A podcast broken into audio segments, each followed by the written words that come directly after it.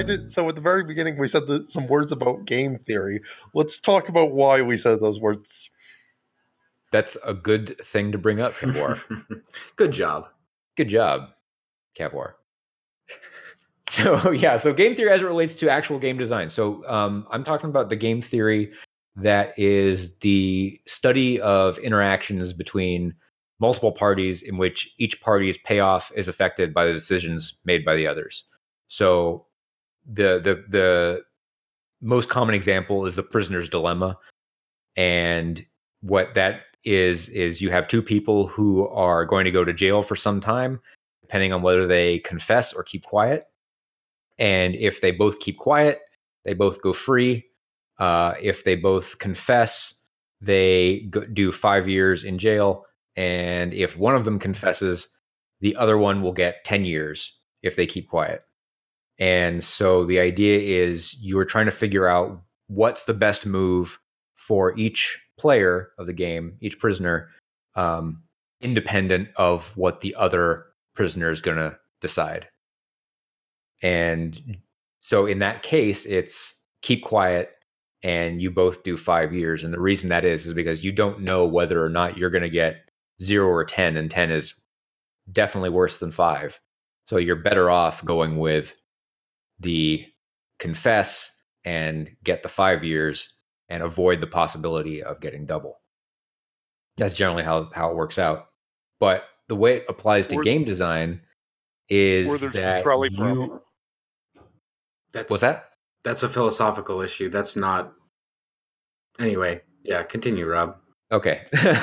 the the uh, but the way it applies to game design is that instead of having um, multiple parties uh, of of decision makers, you have um, ways of structuring incentives. So uh, that that the prisoner's dilemma is all about wh- what the rational incentive is in that situation, and you, we have these same elements in in RPG design, where we have a set of choices to make.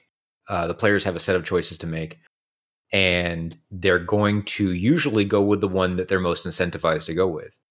And we can adjust that incentive in order to guide the players down the road of the game uh, of the down the road of the experience we want them to have. And so my my ideas about the way this influences um, the first principles are it really helps to understand how you're incentivizing your players in the in whatever you're designing and how to adjust and account for those. And my question to all of you is do you do this in your game? Do you do you have do you have an idea of where your incentives are? And if so how do those feed into your uh, main design goals or principles Yeah, I do at least. okay and I mean, from the very start, you kind of have to have incentivization to, you know, make sure that people do stuff that you want them to do. One of the biggest things that I'm sure I've mentioned this on a previous episode, maybe it was one of our off weeks, was the concept having to do with um, incentivizing players to actually, you know, role play during combat, for example. Hmm using experience bonuses to people that roleplay doesn't really work that well, but I found out works a lot better is incentivizing them by making it so when you, you know, describe your actions in combat, it actually has an impact on what happens. Things like that. It doesn't have to be an incentivization in the sense of you get bonus experience for this, you get bonus money. Sometimes it's just it actually changes things in a way that's beneficial, and sometimes it doesn't even have to necessarily be beneficial, just to let you know that something has changed because of what you've done. hmm So, I, I would Yeah, say I'm that big- yeah I'm a big proponent of, of self narration also, and it's been central to how my game plays for a long time. So like the more information about an event that is given is more informative for everybody else around the table and they can there's more more for them to work with so you know actions need to resonate forward in order to have impact mean that's incentivizing the situation not so much mechanically the gameplay at that higher level It, it kind of is. It depends on how embedded into the mechanics of the game itself it's actually built into. Like you can actually include that into like the actual mechanics. But in general, like I have things all throughout the game that's like that. Like I want to have, for example, the GM to actually take a direct role in the outcome of what's going on, but also you know, actually playing as a character that has their own personal agenda and stuff. And it's not just incentivizing the GM by making things easier for them, it's by actually including a character for them that has abilities and such that alters the outcome of the game. And uh, also, strangely enough, alters uh, what kinds of things the players actually get access to. Like, uh, depending on the character that, or at least the character archetype that the uh, GM is playing, they can actually affect like uh, what kind of loot and enemies that their players are running into and such. It just alters the very nature of the game and that can incentivize them like substantially Yeah. And so so what what's the what are the what are the best ways we can investigate our game's incentive structures? I don't because there's there's a there's there's the theory craft of it where you can take a look at the the you know the numbers you're plugging into into the game and um kind of know what a good pick is at a particular point. Um but how do we how do we incentivize that that narrative part. Um where where we can't do the math exactly. well the narrative and the the incentive for narration is very rarely mathematical. It's experiential and narrative. So but it can lead to mechanical advantage. So like if the character says they're going to attack with their sword in such and such manner the gm can say okay you're going to get this bonus for it. Like when that's that's an obvious incentive that is there but the players may or may not you know be able to ex- to rely on it every time. But the incentive is gaining that bit of narrative advantage rather than mechanical advantage. Okay. And where where do we draw the line in there though? Because that one that's always been a tricky thing for me to know. Like where when do you know that you've given the player too much rope in that case like too much slack? Because it's it's a really tricky thing to like pull the brakes on that without without some uh, like some sort of mechanical cutoff or without potentially being unfair.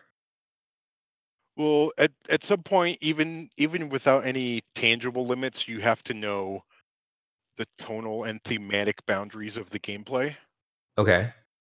So if a character says that they're going to jump 40 feet in the air and death from above somebody, that's that's breaking the narrative if the if they're not actually capable of doing that.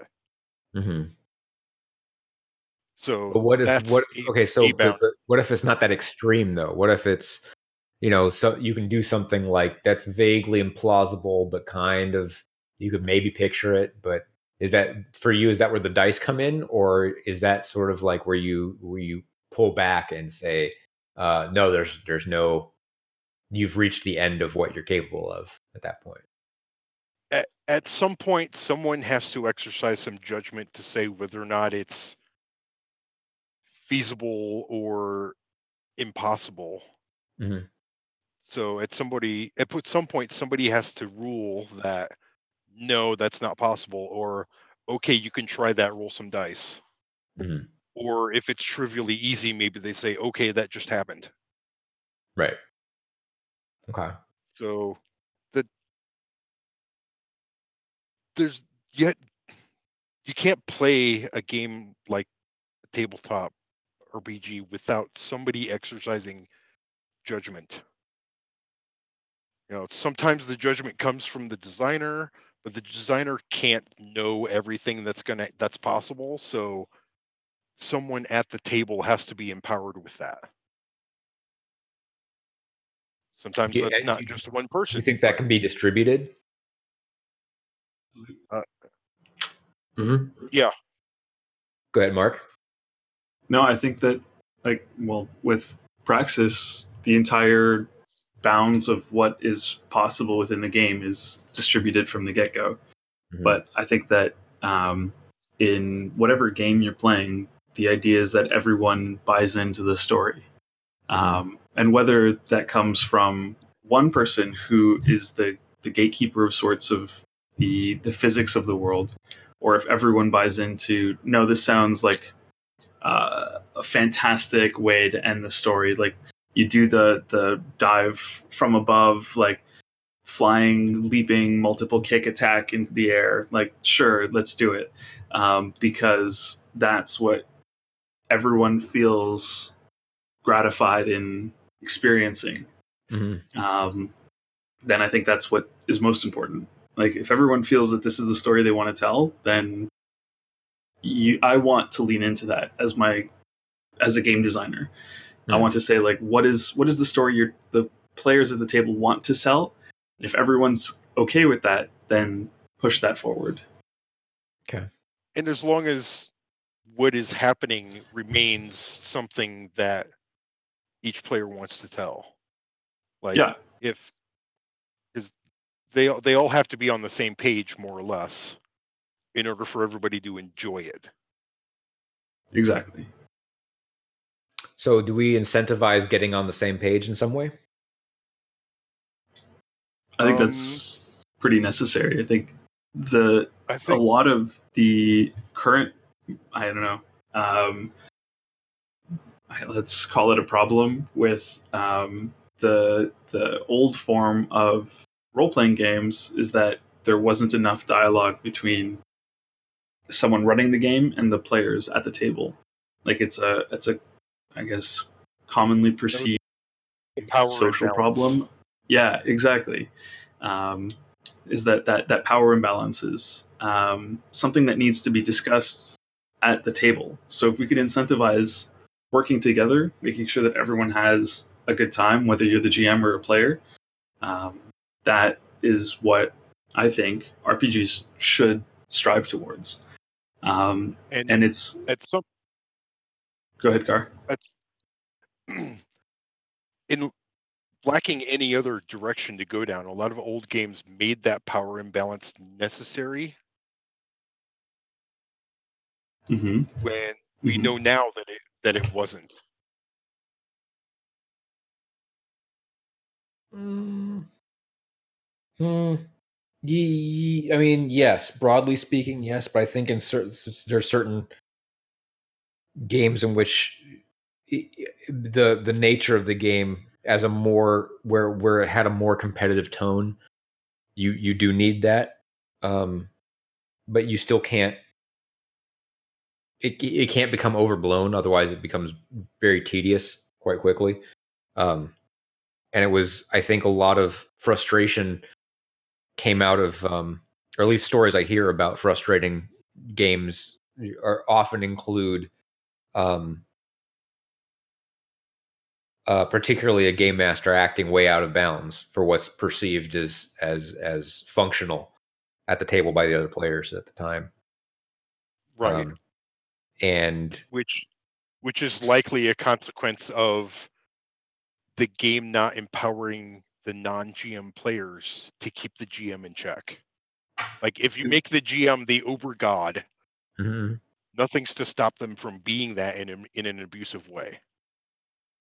do you think anything could stop them from from being that in an abusive way other than advice from i mean can can a game come out and say as one of its principles um you don't have final say Yeah, I mean the player, That's like the GM what- and the players are both, you know, players within the game. The players obviously have less power than the GM. That's because the game gave them less power than the GM.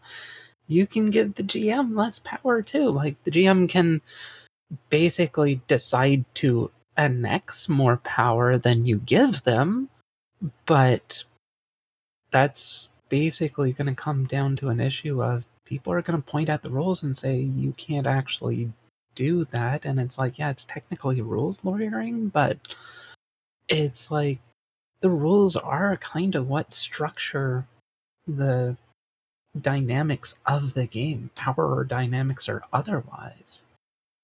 Well, more often than not, a player, more often than not, that kind of implication of power balance is between the lines of the rules.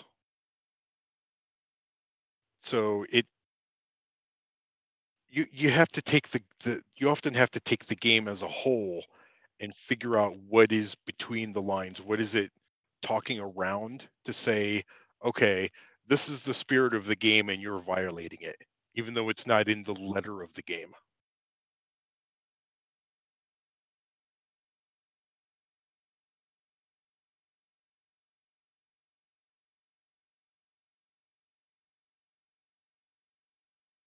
Because staying within the spirit of the game is just as valid as staying within the letter of the game as far as the social contract goes.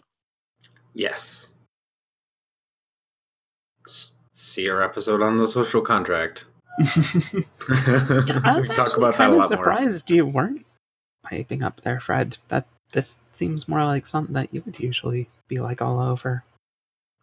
What, talking about violating the spirit of the rules rather than the letter? Oh, I mean, just you know, the I concept of like a GM having power over the players and stuff as well. That's something that sometimes you have stuff to say about. I do, but I've kind of said everything before in previous things. Um, I don't know how any of most of that is going to relate to game theory. Well it's it um and well another question i had is do do we incentivize gms like along those lines then too how you know do we do we put carrots at the end of of of you know put carrots in front of them to lead them down certain paths when we have uh, an idea for the experience we want them to deliver Hi, I'm I'm Mark, and I- I'm designing a game about that. Uh, yeah, I th- no, absolutely. I think incentivizing GMs often falls by the wayside because games are t- often too focused on incentivizing the players and shaping the player experience It's because kind the GM experience is fundamentally different in most ways than the player experience. I think it's Like it's a superset of the player experience, really.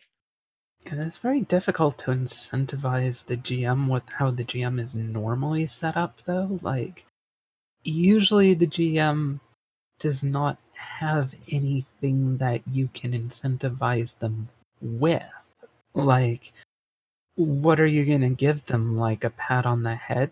Like, you, you don't have a character usually to give experience to, or loot, or any kind of like narrative benefits because the GM generally is the one that's in charge of creating all those things. Like sometimes you have Yeah, like the- like the Star Wars thing had a thing where they gave like the GM and players like uh, abilities where like you uh, have like a, a light side or dark side point, I think it was, and basically as the players did stuff, they gave the GM the ability to do more stuff. And that actually meant there's a currency the GM can use. So as soon as you have a currency the GM has access to, suddenly there's something you can pay them in. But before that, if you don't have anything to pay them in, then it's really hard to incentivize them without something to incentivize with. Yeah, I think Well, the one of the the Can we let Mark talk about the thing that he was talking good that's in his game if he Yeah. wants to? That's that's fine. No, it's I'm I'm cool with. Uh, we'll come back to it. I think Fred and Carr both had something to say. So thanks, Kavor. I think we'll Yeah. touch on it. Sorry about that.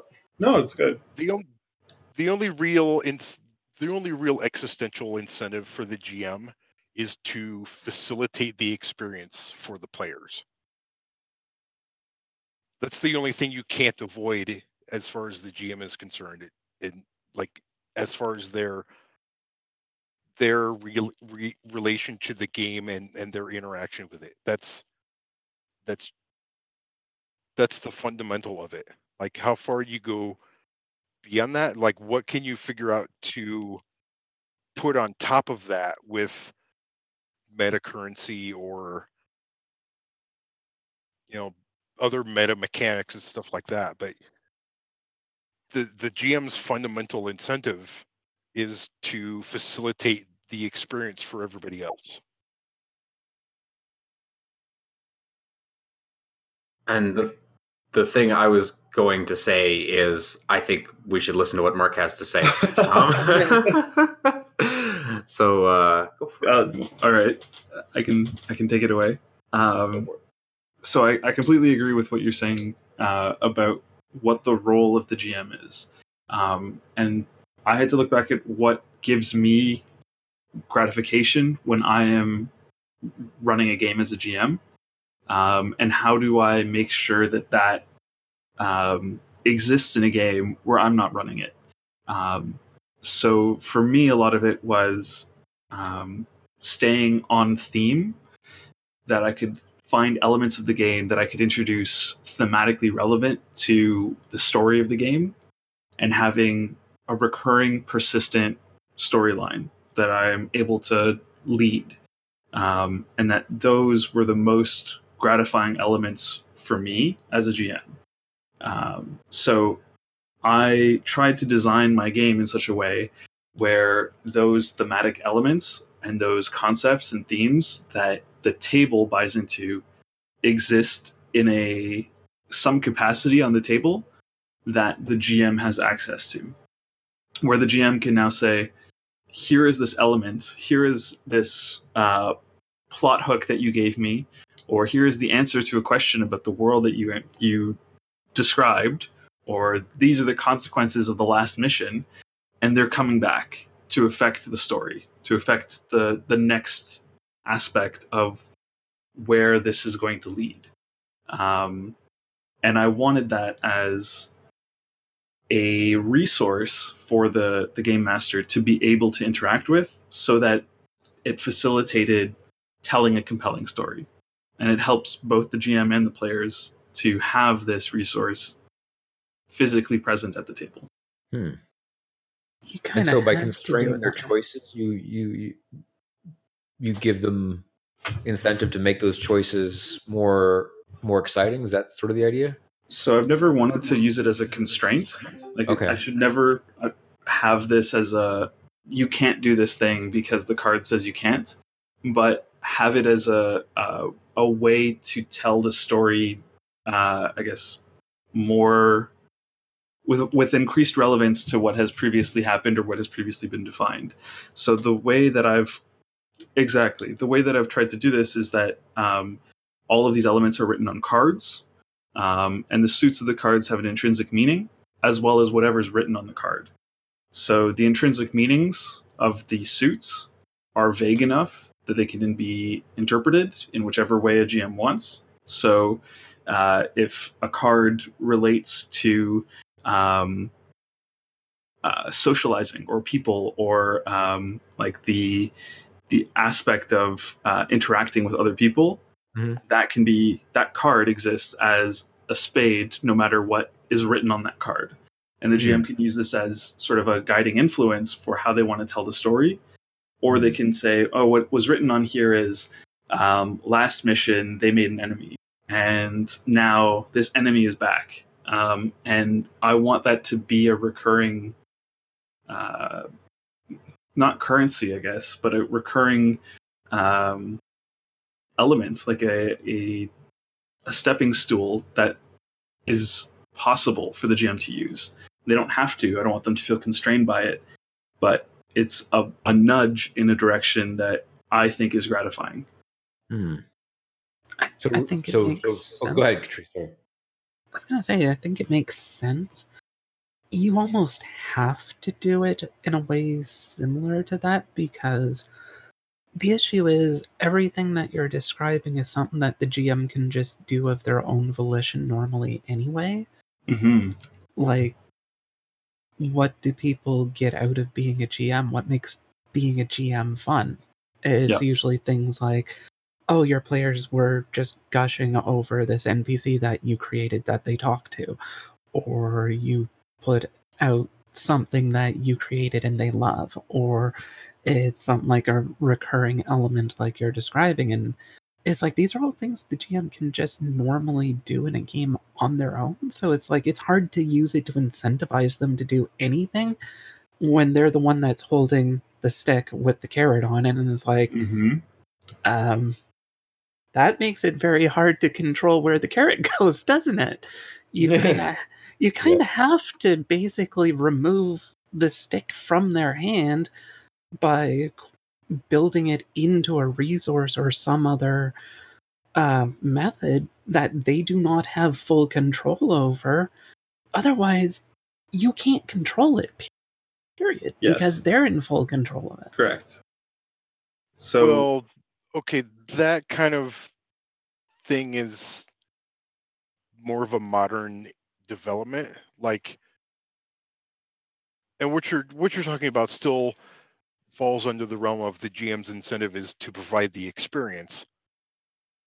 But the the way that games usually fail in this area is telling GMs how to provide the experience. Like GMs are not told how to realize their incentive. Mhm. So and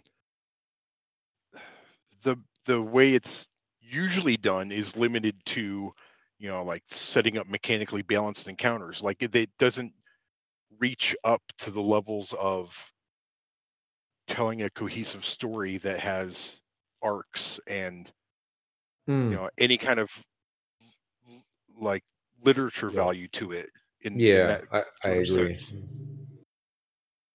Yeah, I, I mean, I'm I'm specifically calling out something like that in my in my guide chapter, like right now. You know, it- it's about how how to yeah cohere a narrative like on the fly, which Yep. is Mhm. not easy.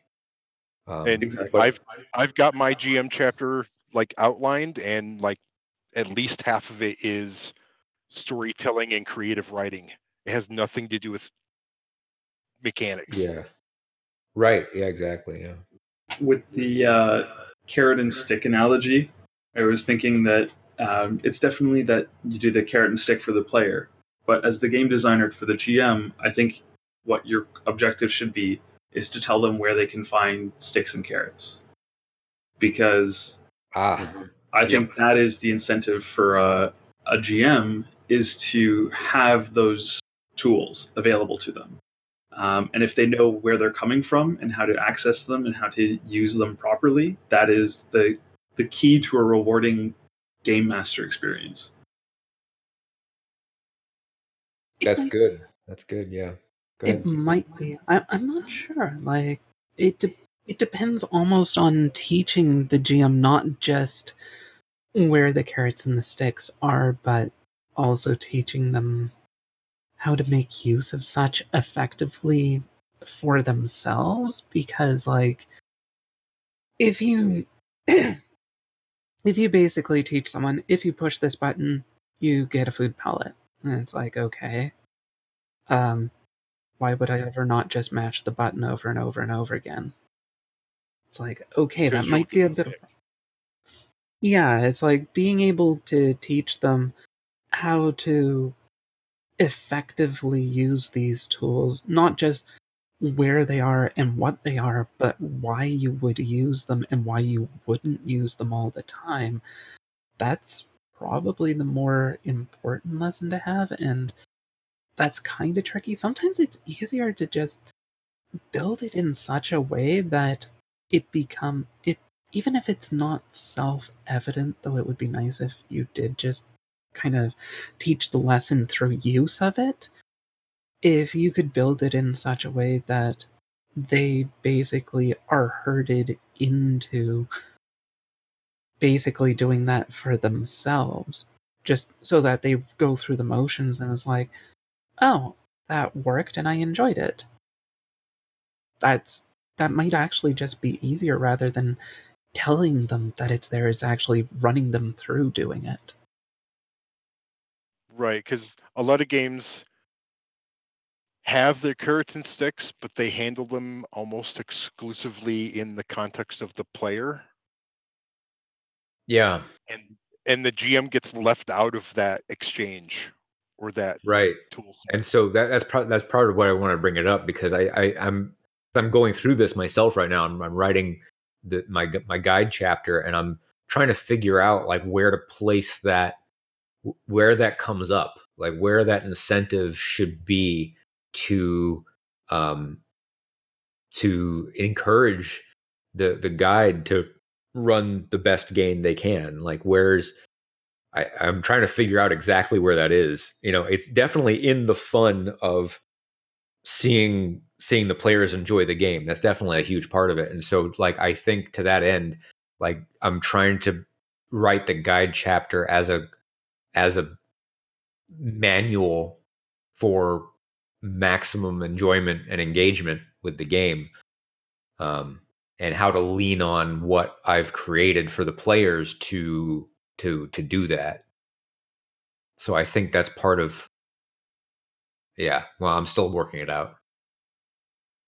And I think for almost every game, it's advantageous to, like, obviously the GM reads all the player facing stuff, but it's it's usually advantageous for a game to let the players at the GM facing stuff because we know from experience that players make better GMs and GMs make better players.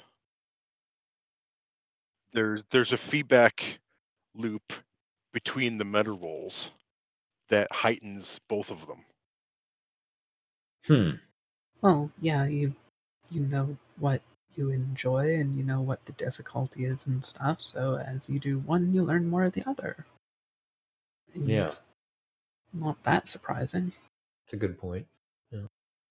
So okay, well, getting back to ways ways I ways we incentivize.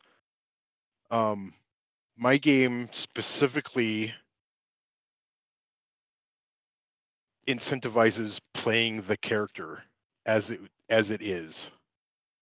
Like there's leeway for change because characters have to grow and whatnot, but it incentivizes being faithful to the character as it as it's currently made. Hmm. You And how does it do no that? it does that through like there's going to be a thing in the in the in the GM guide about forcing characters into hard choices Mm-hmm. And if they make the they'll be more rewarded for following their character than taking the uncharacteristic path. Hmm.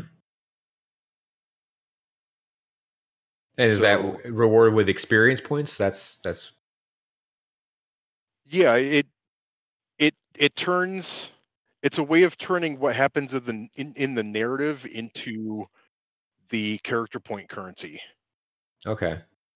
without limiting it to okay, you killed this, this, and this this and they're worth X, Y, and Z, so that's what you get. Right. Okay. Um, Cool. and I also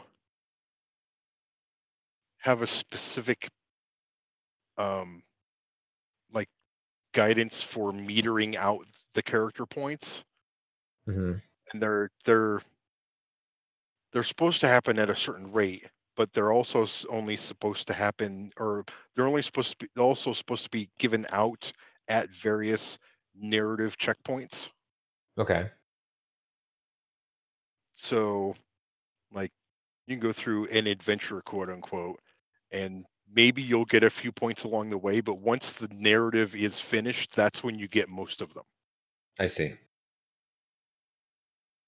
Because the game is about the narrative not anything specific that happens within the narrative. Right. and oh i think i've mentioned this before but i have a thing in my um merits and flaws that's called a mystery.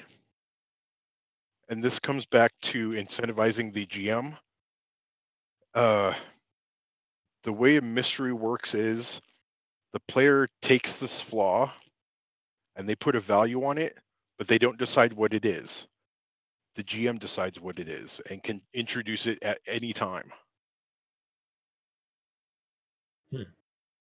So, eh, what what structures do you have? Does the the GM get so there's a point value attached to it? Does that give the GM like a certain amount of points to mess with, Uh, like a, like a, a, story build, for lack of a better term?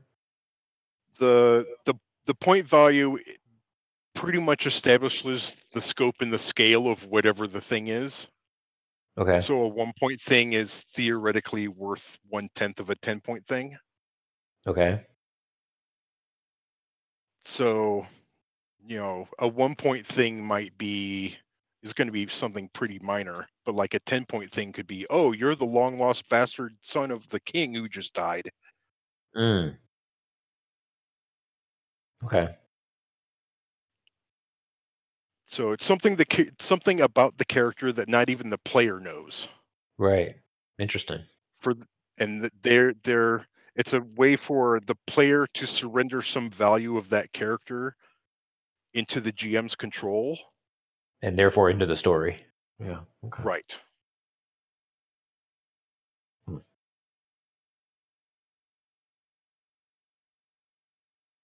and what GM doesn't like messing with the characters that's flat out what that's for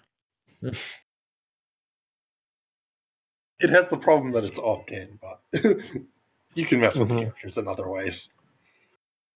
yeah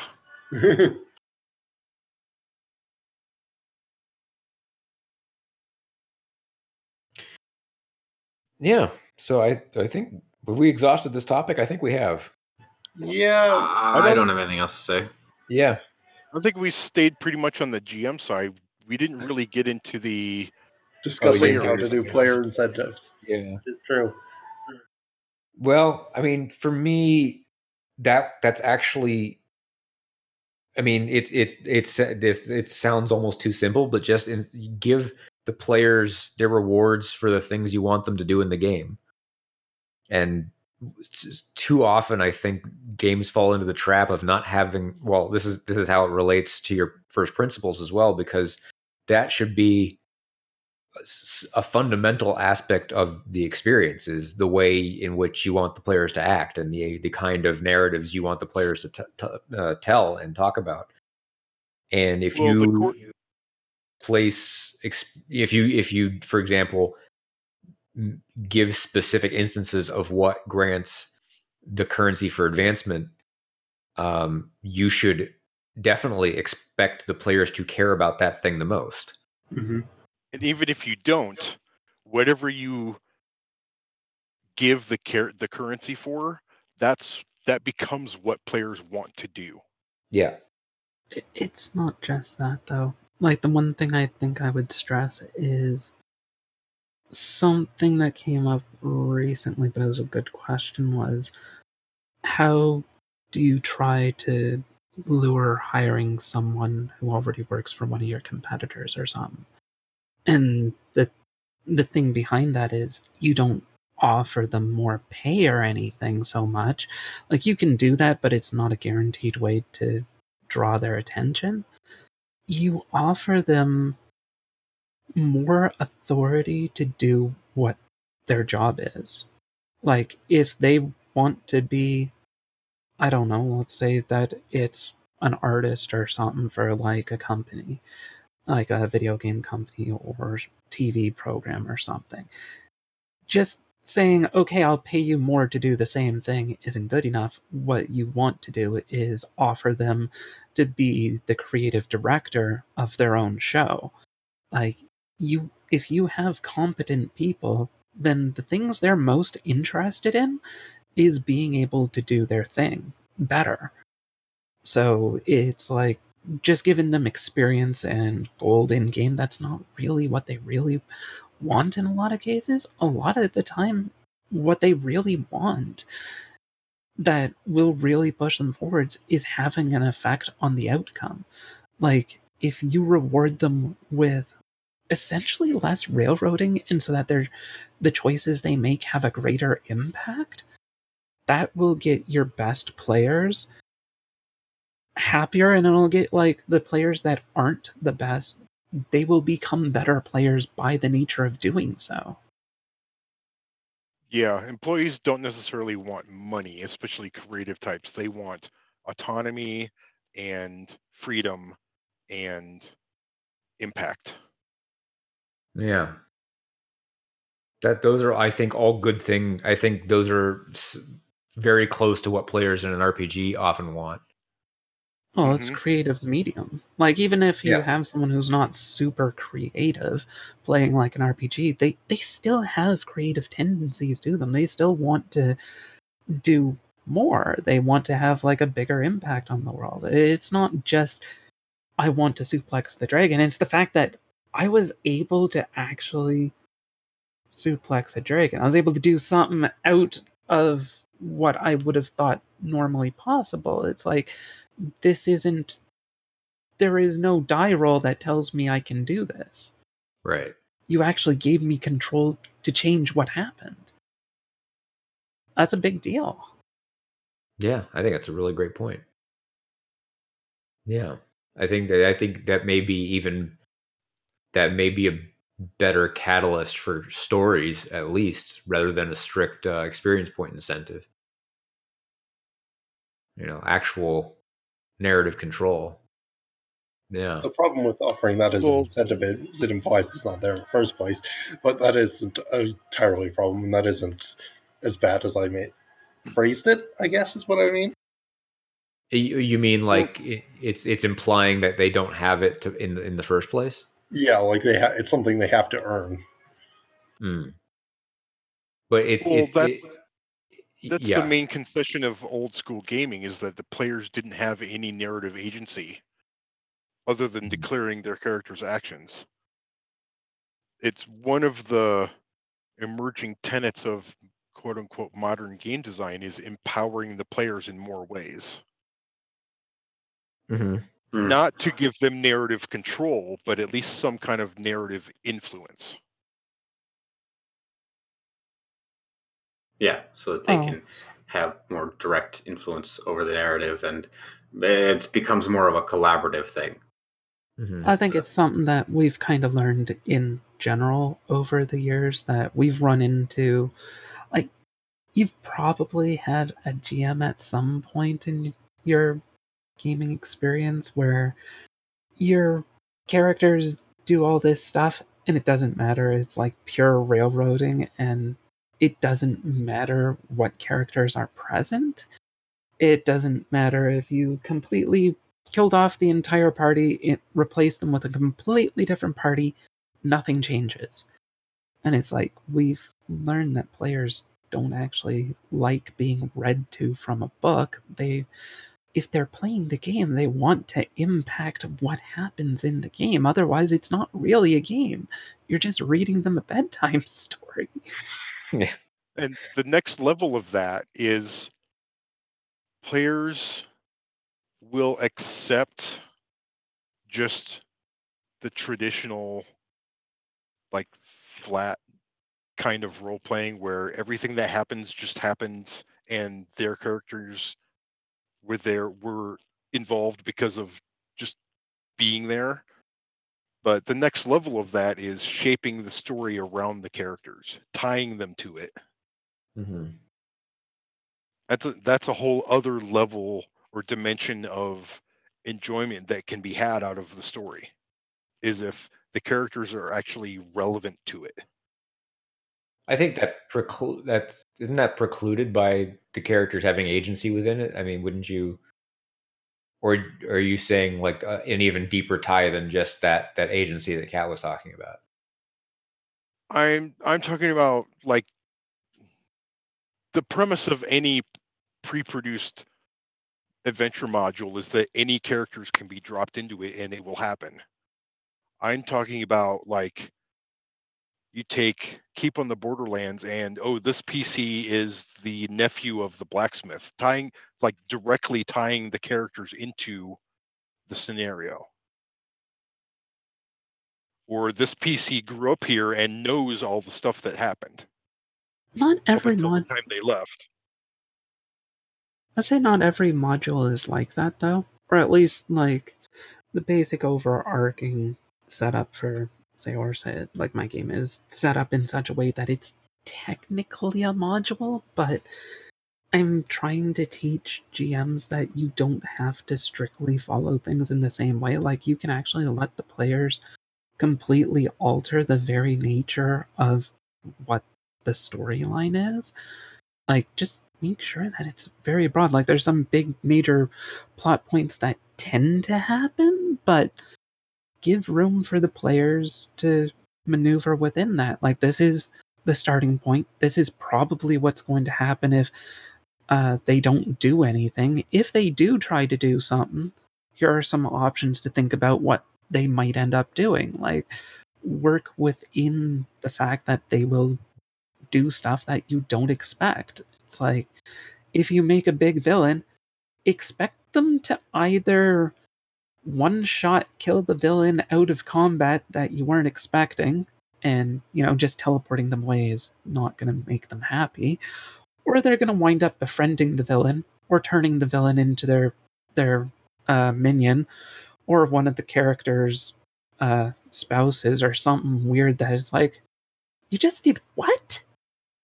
Because that's what they're going to do. Well, that, well, yeah, that's good advice, but that's separate for what I'm trying to say, which is that the story, the, the next level of RPG story crafting is the one where the party as a unit is not interchangeable. oh yeah. I was just saying that Like making the only- story about these characters and not just some characters. Yeah, I was only just saying that not all modules have to be that way. Like, that's stereotypically how they have been presented, but I think it's a better idea to actually teach GMs how to go beyond that. Like, it, it doesn't even have to be fully into the story is purely revolving around the characters. It's just making the characters matter. Like when they do something, make it actually change something in the world. If they decide to do something, something happens.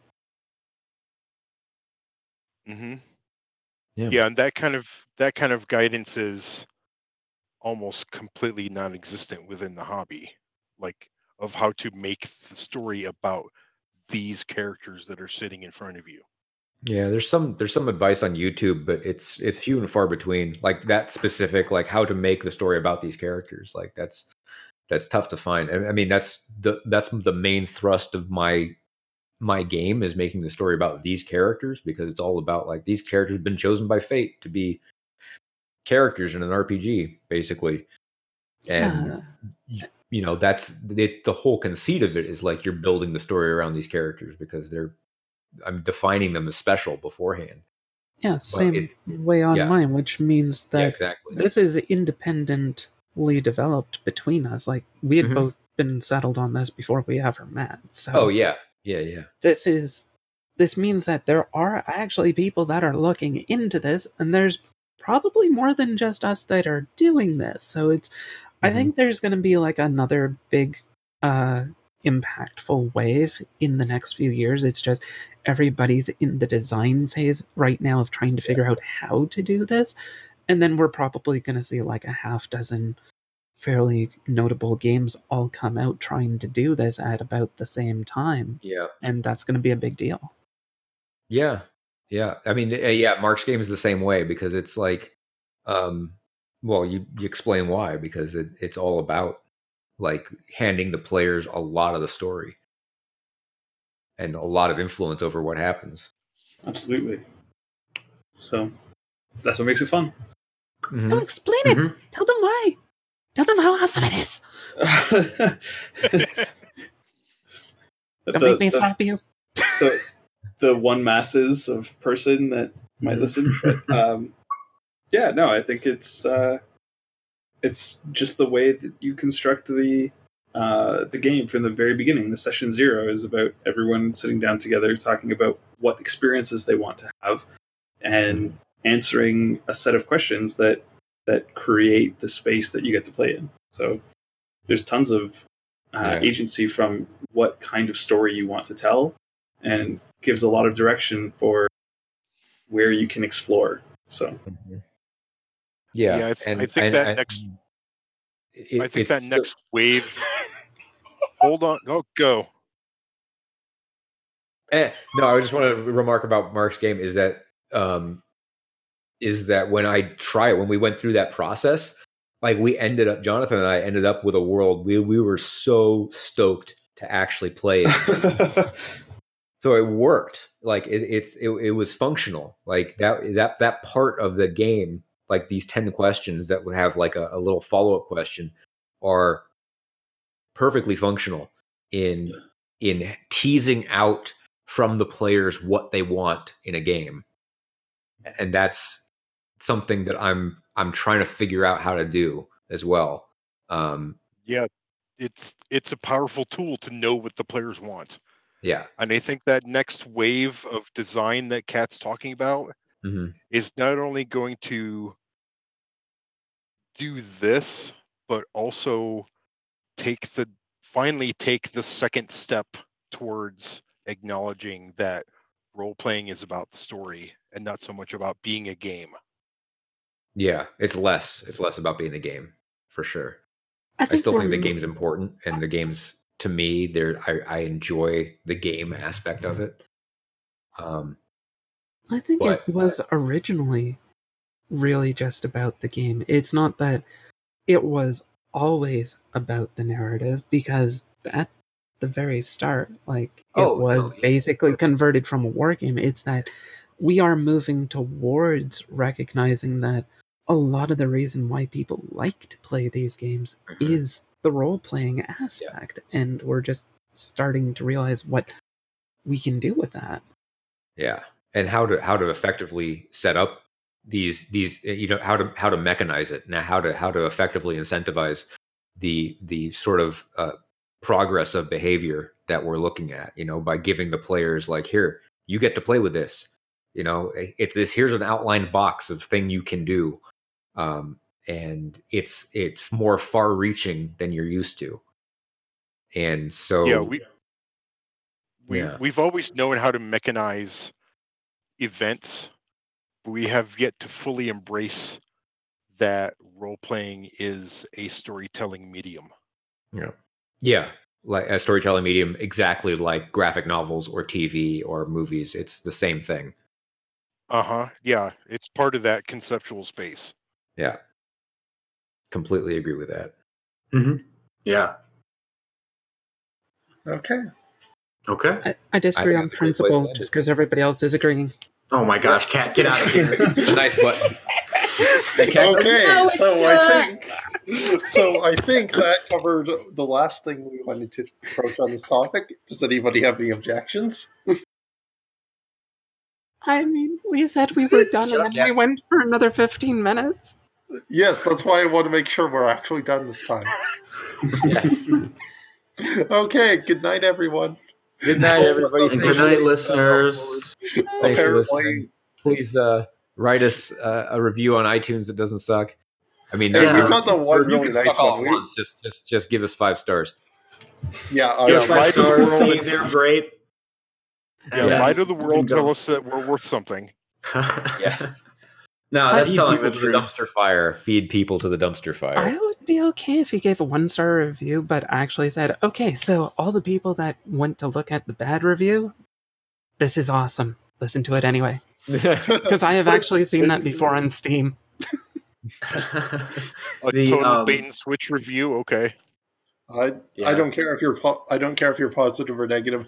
Although if you are negative, uh, I'd prefer if it was actually for re- for reasons that have to do with our content. Yeah, please give us a review that's reasonable because there's an algorithm that is influenced by that review. I know Kat might not know that, but you know, I, I, I know there is, but nah. yeah. Nah. There's no okay. way that, there's no way we have enough of a fan base for the Let's face it, we're not we're not we're not getting rich off this. I know, but still. We're we're losing money on it. oh God, yeah. yes, rather significant. Don't worry about it. Just Anyway, viewers- listener, have a good night. mm-hmm. Uh, Have a good night. Sleep well. Good night. We're watching you. No, we're not. While you sleep, I'm under No, your I bed am. right now. Bye.